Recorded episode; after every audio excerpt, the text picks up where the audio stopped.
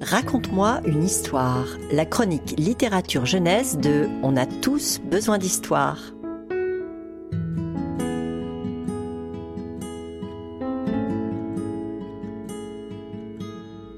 Voici un conte animalier d'une grande beauté, aux illustrations vibrantes et poétiques, faite à l'aquarelle et à la plume par l'une des plus grandes illustratrices anglo-australiennes, Inga Moore. Elle a entre autres illustré le fameux Vent dans les saules de Kenneth Graham.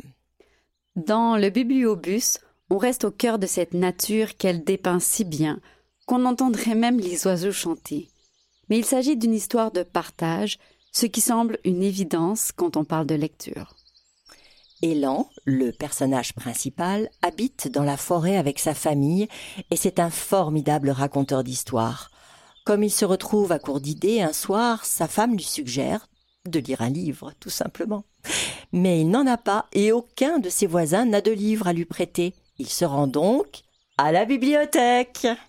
Il emprunte des contes, dont Le Petit Chaperon Rouge, qu'il lit le soir même, invitant les ours à venir écouter. Et le bouche à oreille fonctionne plutôt bien, car désormais, chaque soir, tout le monde accourt dans la maison d'Élan. Entrez, entrez, les accueillez l'an. Plus on est de fous, plus on rit. Ça nous rappelle une émission. Mais il finit par y avoir trop de monde dans la maison d'Élan, à tel point qu'il n'arrive plus à lire ses histoires. C'est alors qu'il a l'idée de réparer un vieux bus pour aller vers les autres, à défaut de pouvoir accueillir tout le monde. Et voilà Elan qui se promène dans son bibliobus à la rencontre des amis de la forêt. Mais l'histoire ne s'arrête pas là, car en semant ses livres, Elan crée le désir de lire. Seulement, il se rend compte que ses amis ne savent pas lire. Il se met donc à le leur apprendre, et voici que Madame Ours apprend à Blérel, qui apprend à Renard, qui apprend à Lièvre et à Taupe, etc. Pourtant, si chacun pouvait repartir chez soi avec un livre, rien ne valait le moment de lire ensemble. Et personne n'égalait les talents de conteurs d'élan qui continuent d'accueillir tous ceux qui veulent partager ce moment. Cet album, dédié aux bibliothécaires, dit bien la différence entre raconter des histoires et se mettre à lire un livre soi-même. Deux plaisirs différents, mais deux plaisirs de partage. Et cet album dit bien l'importance, la nécessité même du partage.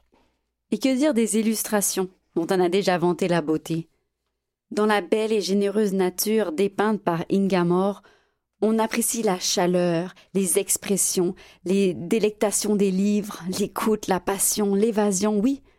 On lit tout ça dans les pages du bibliobus. Chacune des pages de cet album mérite vraiment qu'on s'y attarde, qu'on s'y promène, car il y a un véritable jeu de lecture d'images. Inga Moore arrive à créer avec les animaux un monde parallèle au nôtre, et ses milliers de petites griffures à l'encre donnent du volume aux attitudes, au corps, aux buissons, dans des teintes tout en nuances. J'ajouterai enfin que cet album montre que c'est d'abord en famille que se passe l'élan de la lecture, pour ensuite donner la contagion aux autres. Profitons-en pour saluer toutes les bibliothécaires et tous ceux et celles qui provoquent ces partages, comme par exemple la caravane littéraire de Catherine Lapointe qui parcourt des kilomètres. Alors rappelons le titre de ce livre, Le Bibliobus d'Ingamore, et c'est publié aux éditions Pastel. Approchez, approchez, mesdames et messieurs, car aujourd'hui, grande vente aux enchères. Dans quelques instants, mes deux jeunes apprentis à tabac vont vous présentationner des mots. Un mot pour tous, tous pour un mot. Un mot pour tous, tous pour un mot. Des gros mots pour les grossistes.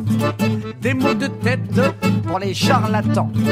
Des jeux de mots pour les artistes. Des mots d'amour pour les amants. Des mots d'amour pour les copieurs.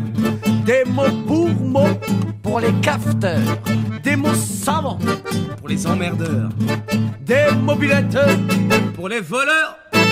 Aujourd'hui, grande vente aux enchères, on achète des mots d'occasion, des mots à la page et pas cher, et puis des mots de collection. Un mot pour tous, tous pour un mot, un mot pour tous, tous pour un mot, des mots rues pour les poissonniers. Et des mouchetés pour les pas bien beaux. Des mots perdus pour les paumés. Des mots en l'air pour les oiseaux. Des mots de passe pour les méfiants. Et des mots clés pour les prisonniers. Des mots pour rire pour les enfants. Des mots tabous pour le taboulet. Aujourd'hui, grande vente aux enchères, on achète des mots d'occasion, des mots à la page et pas cher, et puis des mots de collection.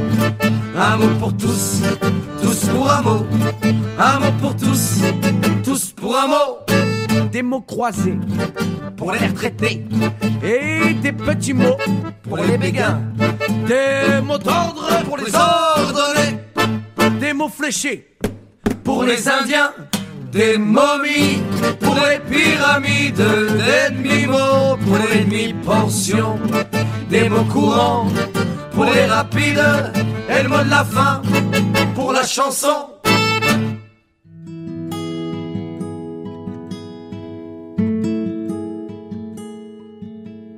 C'était Marie Barguerdjan et Mathilde Routy. Parce qu'on a tous besoin d'histoire.